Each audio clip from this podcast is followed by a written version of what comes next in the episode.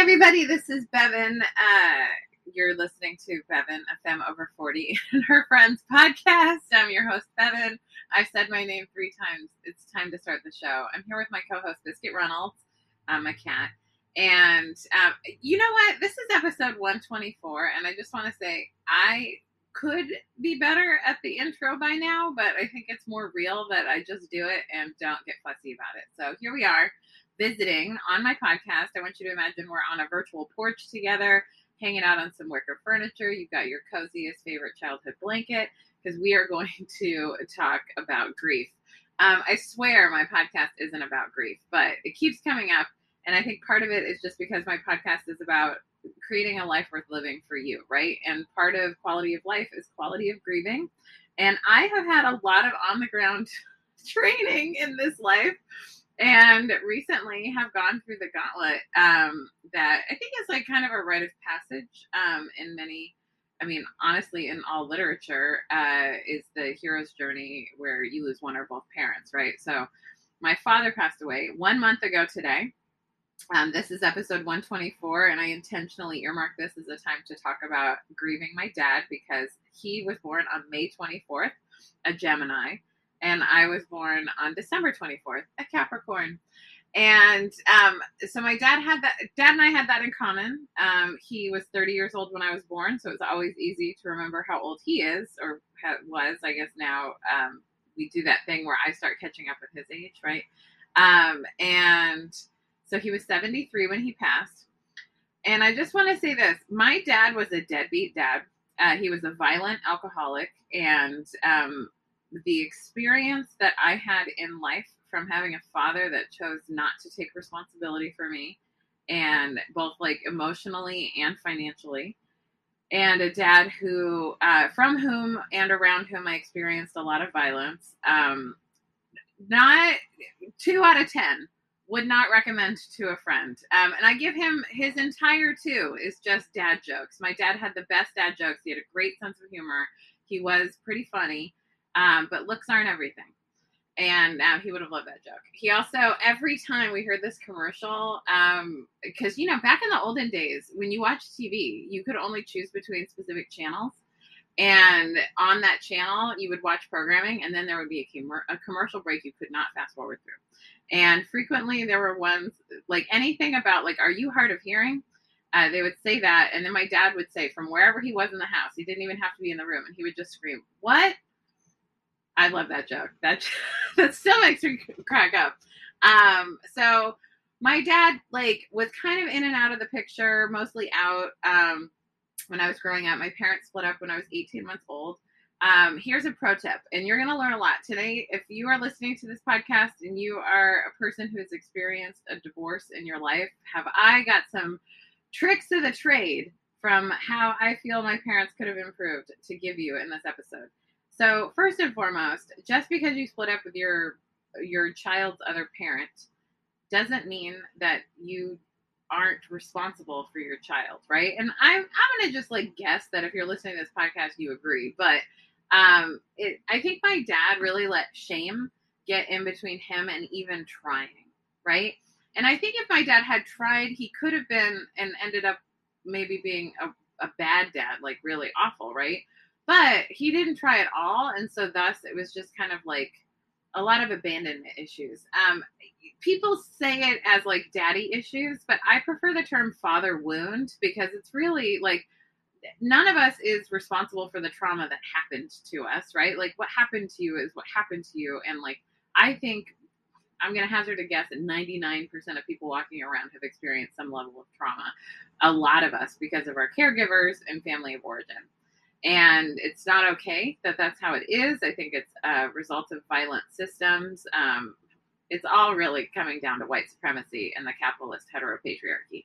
But um, all that to say, my dad was a white guy who was raised in a time where mediocrity was their promise to like everything. Like if you were just mediocre, you still got to have everything because they were taught that they could be entitled. Um, and my dad, like to know him was to know his potential and to be sad that he didn't even try right my dad just didn't even try he um it's interesting because like the last year and change of his life I didn't talk to him. And part of how I interacted with my dad as an adult was just like kind of deciding, like, okay, do I want to, do I feel like connecting to my dad or not? And just always really honoring my feelings. Uh, I did Al Anon recovery starting when I was about 31 years old and really changed my life. I did not think that my dad's alcoholism affected me because he wasn't in my home. But it turns out that it really did affect me and that um, all of it affected me, right? The environment I grew up in, um, even removed from immediate alcoholism, is still affected by the disease of alcoholism. And um, I also experienced a lot of caregiver violence in um, my grandparents' home, my dad's parents, from my dad's mom. And I kind of knew when my dad died, I knew some of that stuff would come up, but I did not expect it to come up the way it did and how much it did. Um, so like, like I have this like interesting relationship with my dad where I'm not really like in full touch with him, but like here and there, like keeping up with him. He made sure to tell me in like every correspondence that we would have, because like every few months I might get an email from him updating me, sending me some pictures. Uh, and he would like it was very formulaic, and I had a really hard time interacting with him. Um, like kind of as an adult, like in my twenties, like I set a boundary with him um, that I didn't want to talk to him about the child support debt that he owed my mom. He owed her. He like didn't pay for so many years, and like the interest compounds on that. So like he just owed that money and it's it's like a debt that attaches to you in a way that like a credit card could never you know? Like it's really like hard to do anything with child support debt. And and for good reason you should take responsibility for your kids right? But my dad just like was chronically underemployed like and did his best to work under the table so he never had to pay it. And so ultimately like he just was he had so much interest owed on it that like the last conversation i had with my dad he complained to me about that child support debt, even though when I was 24 years old, I told him, never talk to me about that debt again. It is not my business. It's between you and my mom, and I don't care. Like, I didn't say I don't care, but I don't care to hear about it, is really what I was saying. And um, he just like didn't get it. He just never, I would set boundaries and then he would just violate them, and he just didn't care. It like he, it never occurred to him to change. Um, he really lacked humility in a lot of ways. And like, and it's not like he was, like awful all the time, but he was awful enough that it disincentivizes me from wanting to have a relationship with him. And frankly, I think a lot of people in his life. Um, and that's such a shame because my dad was actually a pretty nice guy, you know, when he chose to be, when he chose to be kind and not selfish and self interested. Um, but he, the last conversation we had, he had gotten his stimulus check uh, early pandemic um, and and also my dad never got COVID, which I was still really shocked about because his lungs were in such bad shape because he smoked most of his life. Um, and he was like in and out of the hospital constantly with pneumonia and COPD. Um, and then uh, he ultimately went out with pneumonia during a big surge uh, one month ago. Uh, and I'm just like, it occurred to me when I found out he passed away, I was like, I hope he was nice to his nurses. You know what I mean? Because I just never knew how he was going to treat people because I never knew how he was going to treat me. And in our last conversation, he uh, talked about how a stimulus like got forsaken because of the child support debt, and it was just like in a grudge against my mom. And I was like, ugh, I never want to hear about grudges about my parents' divorce ever again. Like I just, and I still I say that because my mom brought up a grudge that she had about my dad in the wake of him passing away. Like I reached out to her um, for some emotional help the day after um, I found out, and I just wanted her to like run interference with my dad's family because I just realized after having one conversation with a member of my dad's family that I was like, oh, I have like um, many years of Al-Anon recovery, and you are still in the culture of alcoholism um, and like denying things that happened, and I don't want to interact with you. I was just like honest with myself because in acute grief, like those first few days weeks after like a death happens like even a death as predictable as my own father's death right? Like it, many of my friends have passed away and i had uh, obviously no warning right? And like my dad just kept living and it was like it always like kind of made me mad. Like when my friend ria passed away when she was 46 years old i was like in my late 30s and i just was like god ria passed away and yet my dad is still alive. Like and i don't feel guilty for thinking that because Ria had a giant impact, you know? Like my dad didn't even have a funeral. You know, like he didn't like. I just it's in the time of COVID, so I'm sure that affects things. But like, I don't know. I just want to have a life where I really impacted people and I made a difference, and that doesn't seem to be the reason why people live a long time. Um, but like, you know, my dad was brilliant. Like, he was really smart. He was a great writer. Um, but he didn't really do much with anything. He didn't pursue anything, and I it's because he was afraid and he wasn't willing to change. And one of the most important things um, that I've learned from successful people is that successful people are willing to change and adapt. And I'll tell you, as someone who's an entrepreneur, uh, I feel like everything I do is constantly changing. The ball is constantly moving. Uh, like little thing, like Instagram is constantly changing. Just for one platform example, right? Like, and I'm on all these platforms doing all these things constantly needing to adapt, right? And if you're not humble enough to recognize you don't know everything, you do need help and you are going to need to change. Like most people really shortchange themselves because they don't believe that they can change as much as they can change, but you really can. But you also can't change anyone else. And part of like me learning to like live with the grief of this father daughter relationship that I never got to have and that's a grief I've been grieving for years, right? I've been working on my father wound for years. Um, I used to perform at this annual event on Father's Day called Fuck You Dad that um, my friend Damien produced. And it was really good. Great performance art, really good, brilliant performance artists talking about this father wound, you know, and talking about like the ways in which uh, we were really let down by people who we deserved better from, right? Like I deserved a better father daughter relationship.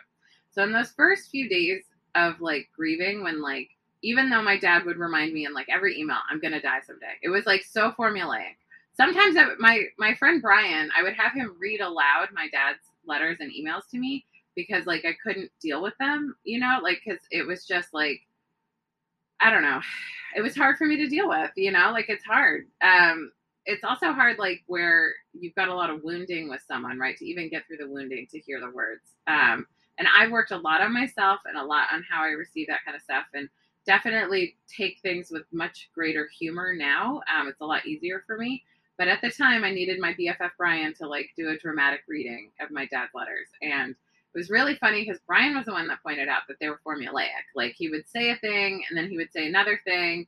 And then in the end, and I don't even remember the formula, but like at the end, he would remind me that he was going to die someday. Everyone.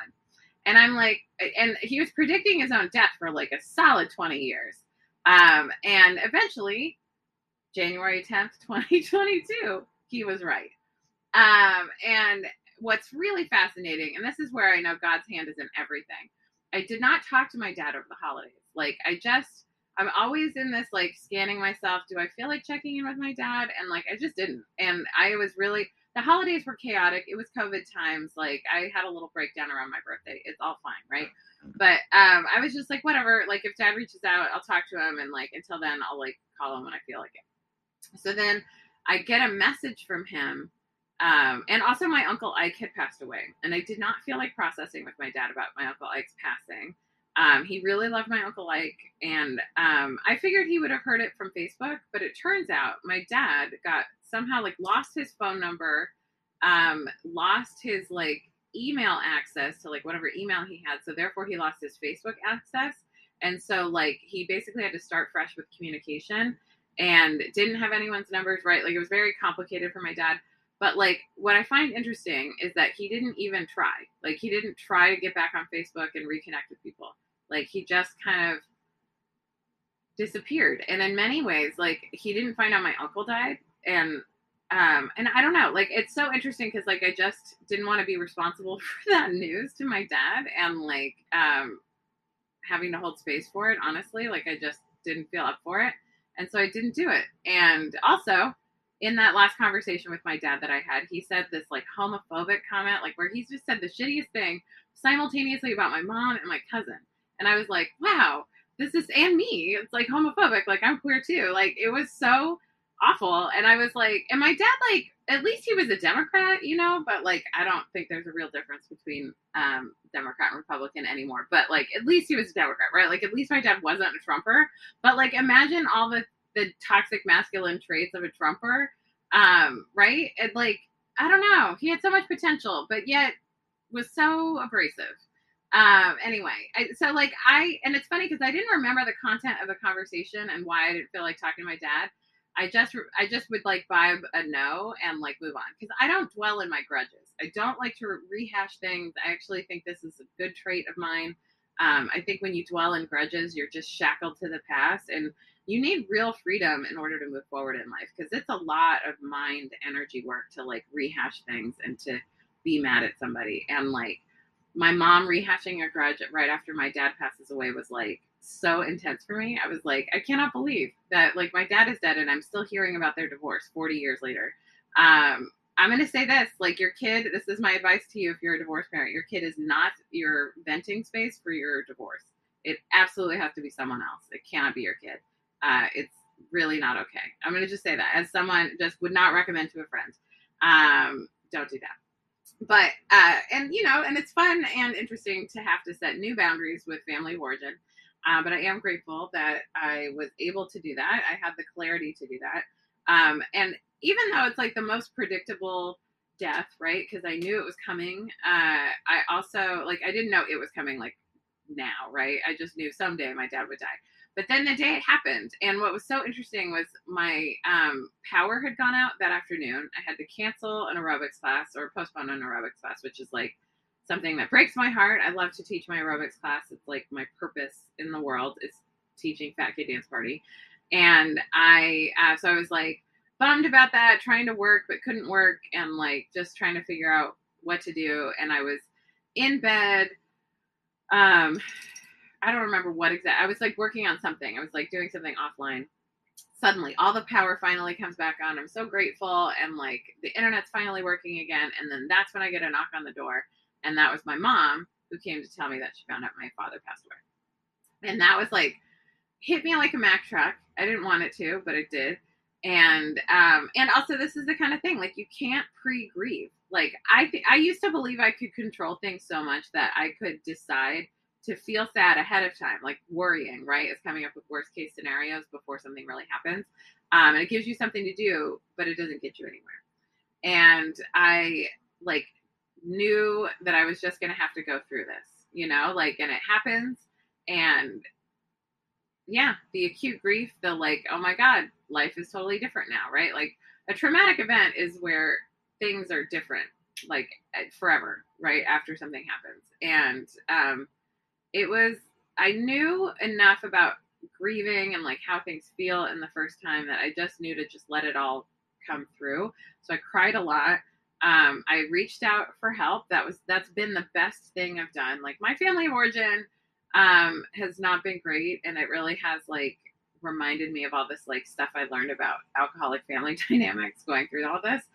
But um, my family of choice has been extraordinary. I have an incredible network of friends. Um, people, even like just kind people who follow me on the internet and enjoy my content, have sent me like something sweet. You know, I asked uh, immediately for help, like from people. I just said, you know, in lieu of flowers, please send cookies. Lots of people have sent me cookies. I am so grateful for the cookies because I'll tell you this: grief makes me ravenous. Like it is like your brain uses like 70% of your calories. I don't know if you know this. And when you're learning a lot, you're using a lot of calories in your brain. The 1200 calorie a day diet is an eating disorder. Like you need more calories than that if you have an active brain, right? If you're doing a lot of brain stuff. And um, I like like grieving is like kind of like having tabs open on your browser and your brain for a while. Um, especially like in the in that early grief stuff. And so it's really interesting how we have all these cultural customs around food and grieving people because it is actually quite the greatest thing you can do for somebody is just help them get some of their human needs met while they're going through something where they can like it's just it's grief brain. It's like a brain fog. Like you don't know like just basic stuff that i'm used to doing like i just couldn't do or didn't remember to do. And like just being gentle with myself having grace with myself um, while going through that has been like such it's been such a kind thing i've done for myself is just to have grace. Like oh haha just laugh at myself right um, and asking for help. Even like a good friend of mine um, sent me this uh, Prince sweatshirt um, for my birthday and asked like, "Hey, is there anything I can do to help?" And like, you know, you're a long distance friend. There's really not a lot to do, but I did specifically say, "Would you send me sweatpants to go with that sweatshirt that are size XL because I actually don't have I didn't have sweatpants that fit and like I keep losing weight, um, not intentionally. And during this grief process, I'll say this too, ravenous, trying to eat a lot, still trying to eat a lot of cookies, still lost 10 pounds. Like I just like I think it's like me catching up on a lot of inflammation stuff and really like working on long term health in my body. Um, but also grief burns a lot of calories and it's really hard um, I mean, you got to feed yourself, right? Three times a day, you end up having to give yourself a meal. Um, and like, I don't know, like I work sometimes in a way where like I'm just like in my thing and forgetting to like go and eat. So like really nourishing myself three times a day requires a lot of self care and moving myself from one thing to another. And you know, it's uh, it just shocked me when I saw how much weight I'd lost in a month.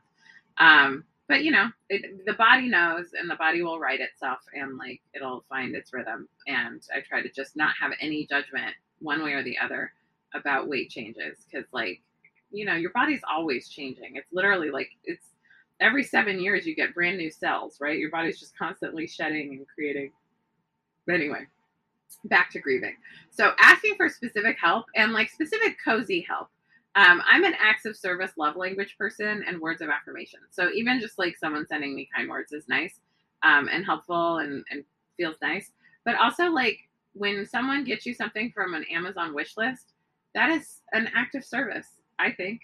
Um, and it felt very acts of service and I felt very loved by my family of choice um, through all of the like cozy. Someone got me really cozy sweatpants, another pair like a fleecy like extra warm pair um, and so just like having things to keep me cozy and having things to like give me comfort in this time.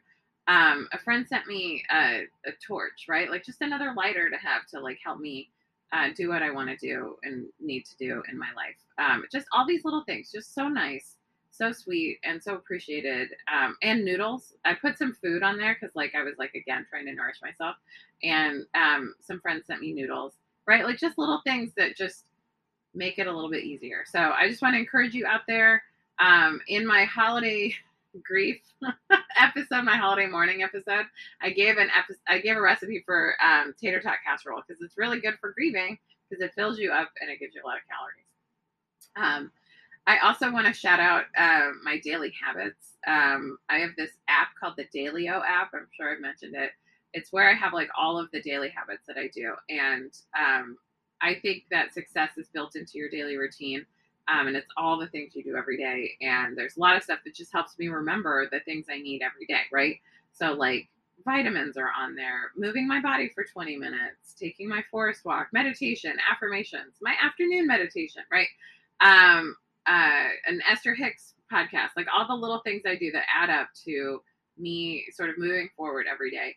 I am so grateful I have that app because, like, I started it because I wouldn't remember everything every day and I just wanted a place to like track it and make it make me not have to think so much. But then on days where like your brain is kind of scrambled eggs because you're going through it, I'm not going to expect myself to do as much as I would do on a typical full functioning day, but I certainly can get some basic stuff done. So that way when I'm spinning out, I'm like, "Oh, okay, let me listen to uh, something from Michael Bernard Beckwith. And like, oh, okay, let me dance to one song. Let me just see how I can feel like moving my body. So that has been really helpful. I would highly suggest you just start like, you know, a tracking somewhere so that you can go to it in a time when you need it. I also have um, a list of things in a journal that is like things I can do to change my mood or my state if I need to, and that really helps too.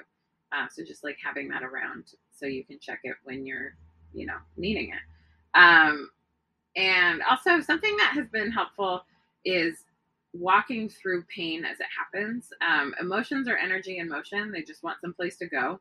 I learned from Martha Beck in the book Finding Your Way in a Wild New World uh, that emotions, like strong emotions, only take 90 seconds to clear. And the next time I had a big, strong emotion, I was like, oh my God, Martha Beck was right. You just breathe through it. And most people, when they start to feel their pain, they distract themselves. That's what we're taught to do. We're taught to numb and distract because it helps um, ease the comfort of people around you, right? If you grew up with caregivers who were like, your feelings are messy, you have to hide them. That's how you learn to deal with your pain. You distract yourself. That's like why, like the guilt and shame of the alcoholic, you'll never really know because it's so intense. this is why people drink, right? Like, cause they drink because they don't want to feel the pain. I, on the other hand, am in recovery. And so therefore, I am here for the pain, right? Like, because I know on the other side of the pain is a better version of me, stronger.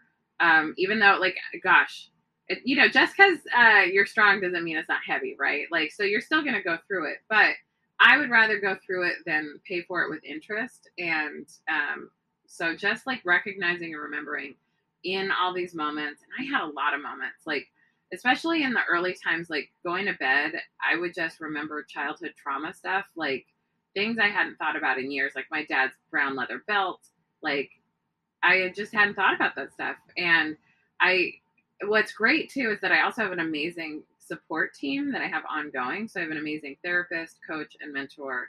Um, and I also have been working with my friend Noemi. Um, she's been doing tapping sessions, like one on one tapping. And tapping is a modality where you use acupressure points to kind of rearrange your feelings and give your feelings a space to release. And it can go in, and when you get a one on one tapping session, you can really go in there. And she calls it tearless therapy. Um, and it's been profound. I've just loved working with her, and it really helped me kind of understand like, oh, whenever I think of that room in my grandparents' house, I think of me looking at the doorway to the hallway because that's where the scary adults would come from. It's so true. Uh, you have to laugh because, you know, otherwise I'd just cry my eyes out. And what's interesting is I had this profound realization about nine months ago over the Scorpio full moon. I had a dream uh, where my future spouse was in that house, um, but they were in the like area where they played cards. So one of the last things my stepmom said to me before she passed away, when I was 19 years old, um, and she was 48. I cannot believe how young she was when she passed away. Um, Liz, marrying Liz was my dad's second best thing he ever did. First best thing was having me. Um, and Liz told me the last conversation we ever had, she said, you know, it's not normal that your grandparents drink uh, so many martinis every night. She said they're alcoholics. And I was like, what? And then I was like 19 at the time. And then when I turned 21 and I had my first martini, I immediately thought of Liz and I was like, oh my God, Liz was right. They are alcoholics. and um, and so it's just interesting in that dream. I had this instant realization when I woke up. I was like, oh my God, everything was like always like they only ever did violence in the bedrooms, like where it was the shameful thing they hid away. It was all just smiles and like, you know, pretending everything's okay in the in the main room. I just had this major realization right? So I love therapy. I love having a place where I can talk about this stuff where like it isn't like you know, because when you're when you have big feelings and you're going through it, right? Like it's not like I call my therapist in the middle of the night when I'm having these big feelings, but I have a person to talk through it. So there's a purpose to the pain because I'm going to process it and I'm going to reveal what lesson is there because that's all these things are just lessons. Um, and you can even pray for the lessons to be easier, the lessons to be clear. What is the lesson for me to learn?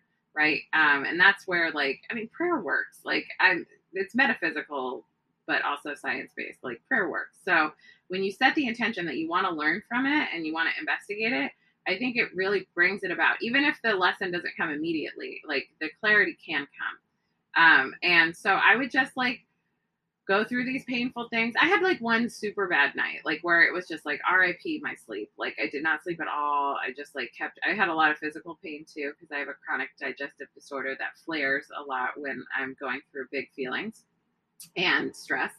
Those are my two biggest things that, that flare it. And uh, God, that night was really hard. And you know what? It was just one really hard night. And then a few blips um, and a few hard moments. Like, you know, there was even one day where like I had a really great day and then I had a really hard three minutes. And like, I just let it be. This is my great day. So just because it hurts now doesn't mean it's going to hurt forever. Um, that's kind of been something that's helped me a lot. Um, and also, um, I started a new aggressive habit in this time. So a couple weeks after my dad died, and I was really kind of like getting through it, but like not still not quite feeling great. Um, I decided I wanted to change something. And I've been kind of obsessed with the dates, like the physical dates. Like I love numbers. I love repeating numbers. I love palindrome dates, like where it's the same like two two twenty two, right? That one is a great date, right? Palindrome date. So thinking about stuff like that, and like we were coming on 12422, which I just thought sounded like a great date for things to change.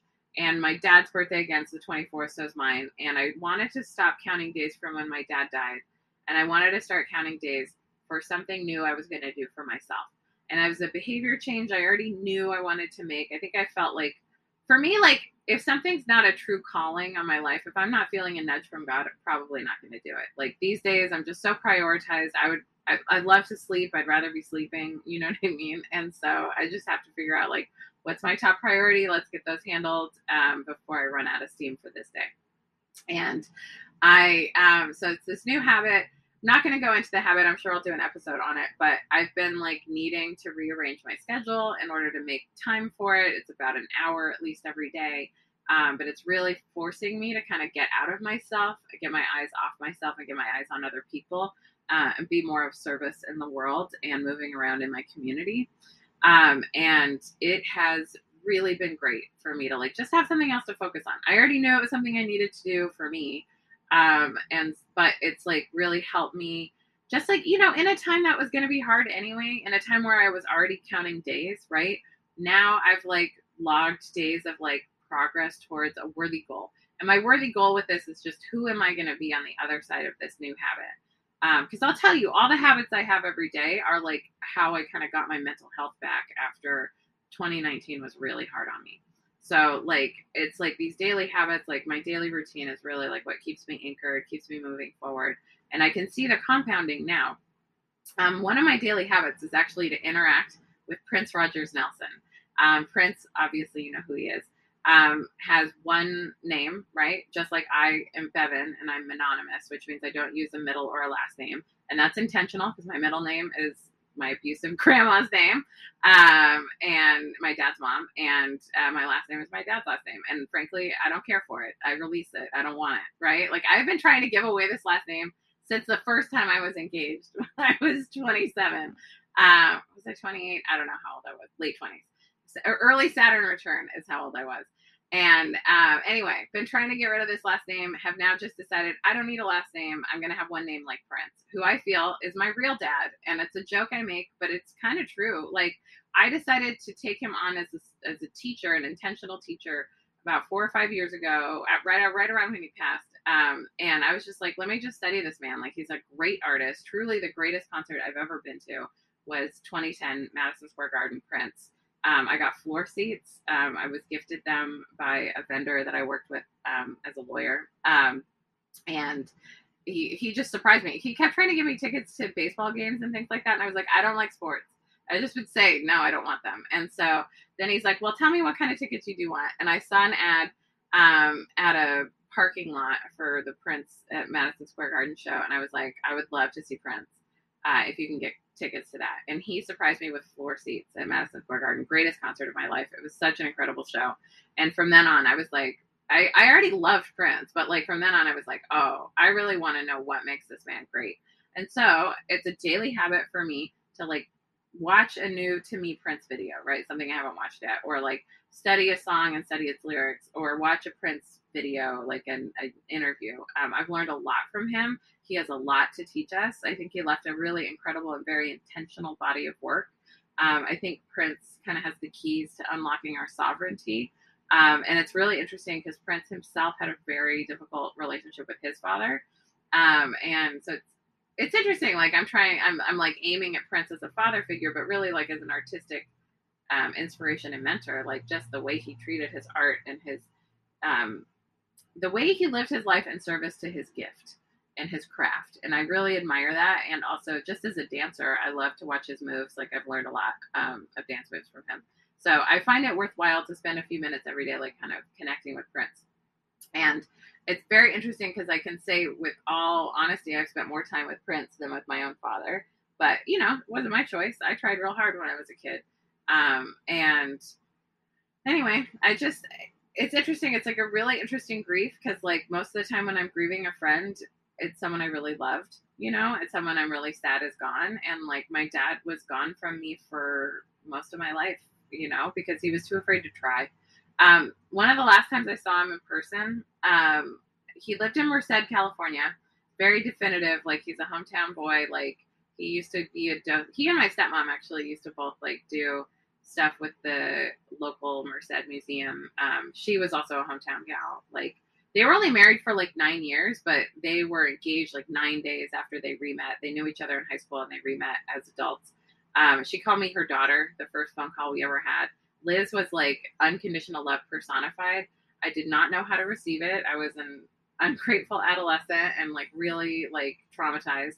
But she loved me so much and she was such an amazing uh, influence in my life. And I wish I had gotten to spend more time with her. She really facilitated a relationship with my dad for many years, like the whole time they were um, together, you know, and it was really hard on my dad when she passed. Like my dad had a lot of mental health stuff too. Um, I'll say that like as I'm kind of grappling with my own mental health stuff, um, and the ways in which I'm similar to my dad, which I actually we have the very a very similar personality type, like um, really chill personality with like a side of like enjoying people and chatty with people, right? Sanguine, phlegmatic, um, and but like I I don't know, I'm more into like brain hacking myself and I'm more into developing myself than my dad was. So like I've really kind of figured out how to like find my motivation where my dad like never bothered. Um and he like I don't know. Like it's it's complicated, right? Like I and so but like when you're when I'm grieving someone that I have a lot in common with who I also didn't like a lot, it's a challenge for me to like kind of come up against shadow self stuff, right? And I think our capacity to love others is as limited by our capacity to love the hardest parts about ourselves, right? Like the things that we find hardest to love are the most crucial to love. And all you have to do is love them, right? Like, and release the need to be perfect in order to receive love. That came up in one of my t- tapping sessions. Like, just I release the need to be perfect in order to receive love. And I think that is like crux to why my dad didn't try, you know, because he felt like he didn't. Okay, so one of the last times I saw him, he apologized that he didn't stay with my mom. He felt like he had really let me down. I was like 33, 32 years old, um, and he was apologizing for this divorce that had happened 30 years before that. Uh, and I was, I laughed at him. I was like, "You and mom were not destined to be together. They are very opposite personalities in a way that was not compatible." Um, but they made me and i'm grateful for it because here i am right? Um, and also like you know maybe it was all supposed to go down like this so that i would have a father wound to heal from so that i could teach from it. Because every time i'm going through these big painful bouts and like you know what?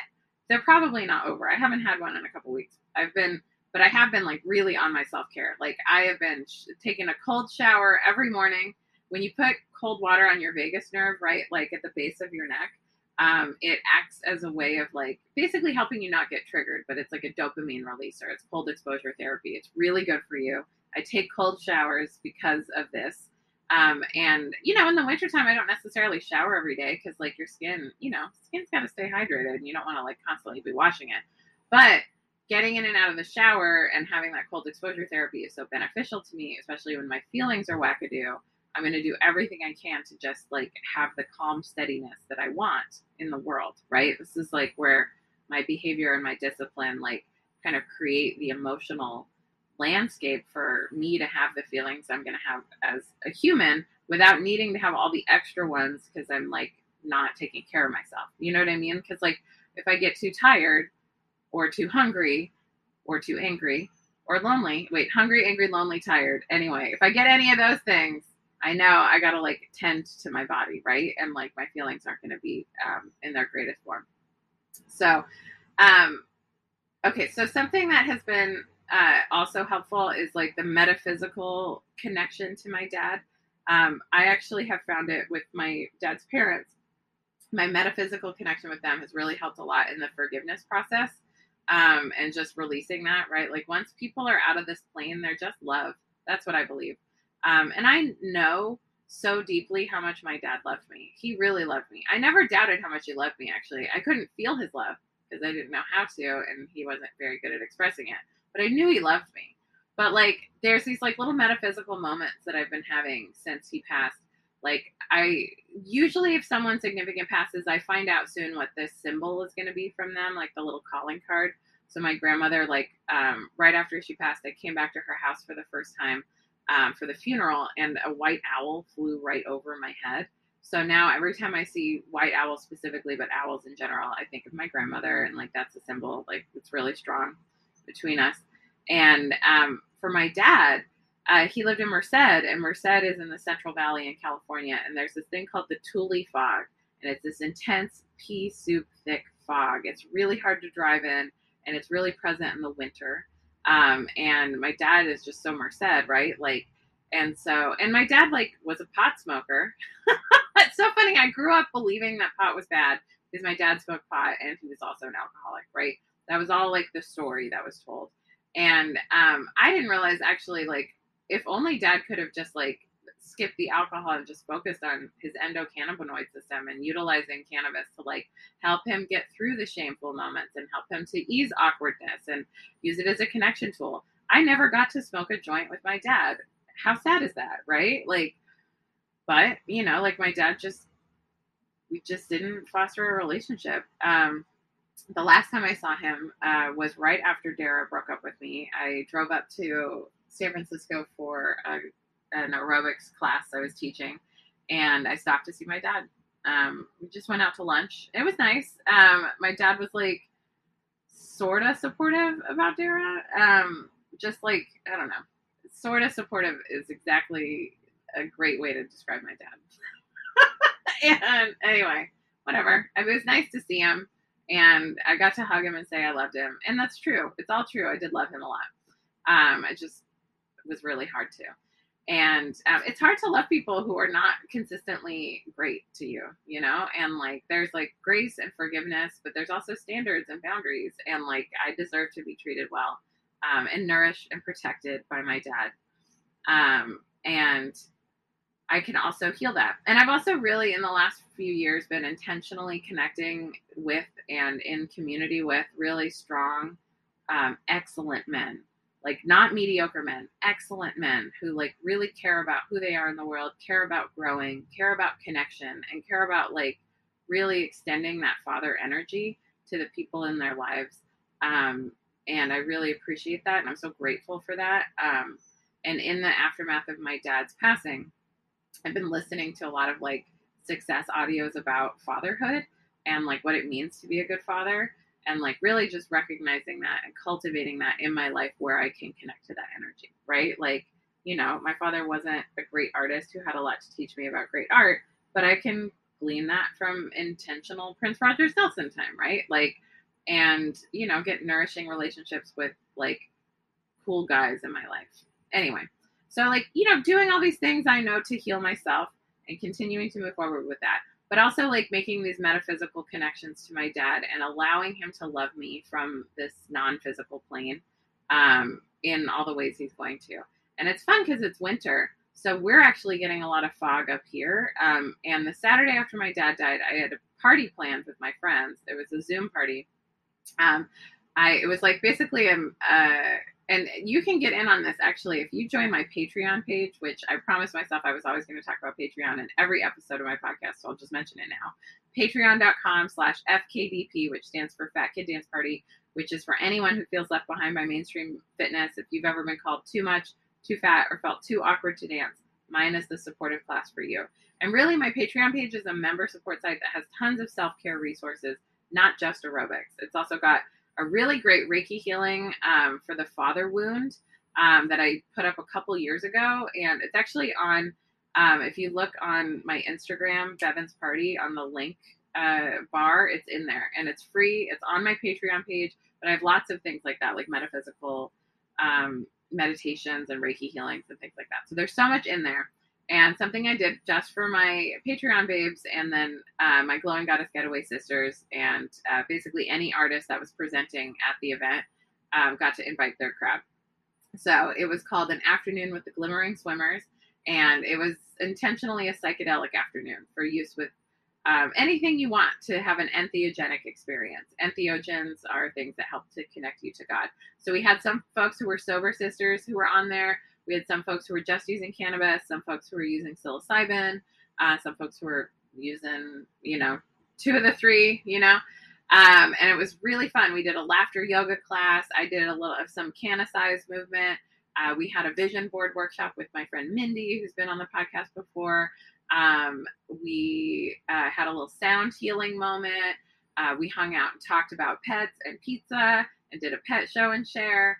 Um, we danced and we just had a really good time. It was really fun. Um, we had a, a, an amazing talk from Deidre from Miss Bliss and just had a great afternoon. And I had this plan to have this like you know before my dad passed and i was like well on with the show right like you can cancel stuff when people pass away it is really okay to take time for your grief but for me sometimes like having getting to teach my class is the greatest thing for me you know i love to teach my class i love to share my art it's like where i feel most in my purpose and i want to be doing the work i'm meant to be here to do you know? And and having like gone into my dad passing away and like being excited to get back to work and then my dad like finding out my dad passed and like being like i just want to go back to work. But i couldn't like i just couldn't. Um but by saturday i totally could. And it was a really fun like event to get to do but what was really kind of amazing and eerie about it is that that whole day we had this tsunami warning um, on the west coast. Like so i actually got a tsunami warning on my phone and i live like visibly near um, a body of water that could tsunami us and we prepare actively for tsunamis here. So like that was like kind of weird and treacherous. And then it was so foggy that day. It was just like intense fog like almost Tule fog not quite but almost Tule fog outside. And it was like i was in my house in this like weird dense fog like on this zoom with my friends and also having a psychedelic experience. And i was like oh my god my dad is fog now. Like my dad is fog. And it totally makes sense. Like my dad a gemini a stoner fog. Totally. Um, and i'm always going to remember my dad and his little red beetle. He had a vw beetle when i was growing up. Um, and just put putting around uh, fog. My dad is fog.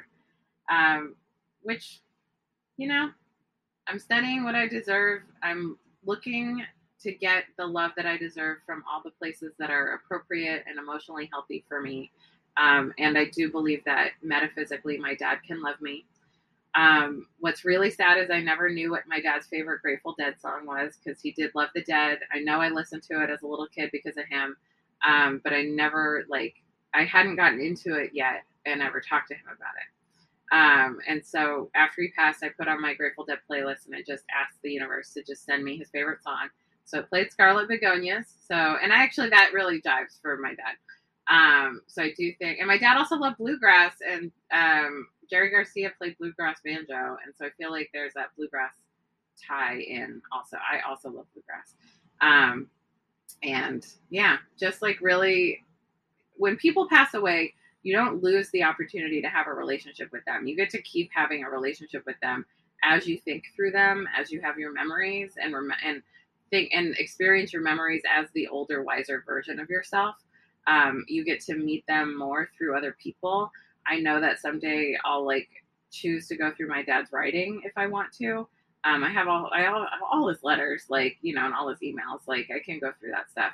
Um, I actually have my dad's last voicemail to me. He left me a voicemail um, about a week before he passed away, which I didn't get because I have all the things on my phone. So uh, phone numbers I don't know or my phone doesn't know don't tell me what's going on.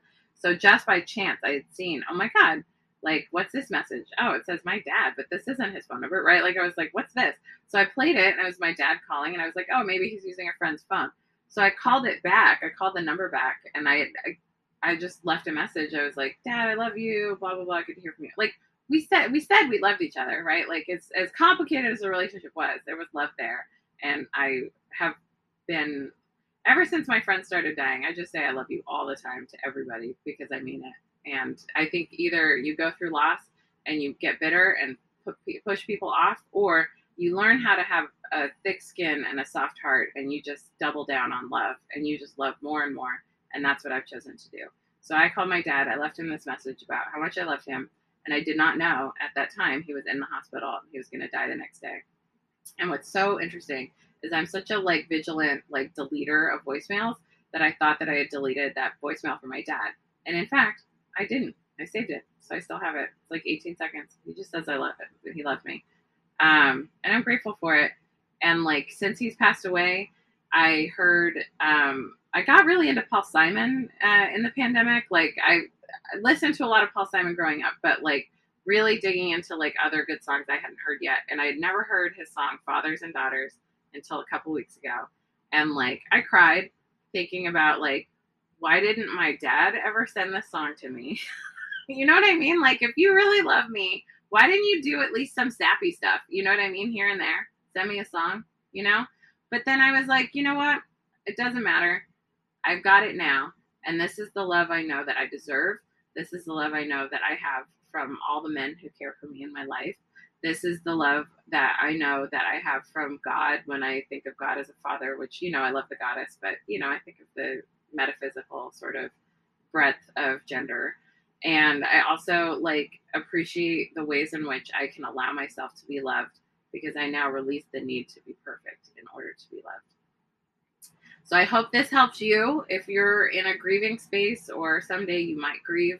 I want to really normalize that, you know, there's acute grief those first few weeks, and then there's the lifetime of integrating a loss into your life and allowing it to be part of the richness and the tapestry of love in your life. Um, I am, you know, grateful for all the things that I've gotten to grow through, grateful for the person I already am on the other side of this loss and I'm super grateful to have you here uh, listening to me. Um, I hope that uh, this is helpful. And I also like, I want to also just say props to everyone who reached out after the holiday mourning episode. I really got in my head and my perfectionism uh, that like it wasn't good enough and I could have organized it better. But like I had really just recorded it from my spirit um, to you. And because that episode got so much good uh, feedback from y'all, I decided to just do this one the same way, just from my spirit to you. So I hope it helps, and I hope it it helps make a space for you to be okay with all the parts of you that need the grieving, um, and all the things and all the relationships that also need to be grieved. Um, and big shout out to my grief cat, Biscuit Reynolds, who I got right after my friend passed away because I wanted a grief cat like he knew immediately what I was going through and he came and like laid right on my heart. Like um, this cat is an A plus plus, 10 out of 10 would recommend to a friend grief cat. Um, and I hope that you get the grieving connection and pets on the head and told that you're pretty and get someone to get you some food that you need in your times of grief. I love you. Thanks for being here.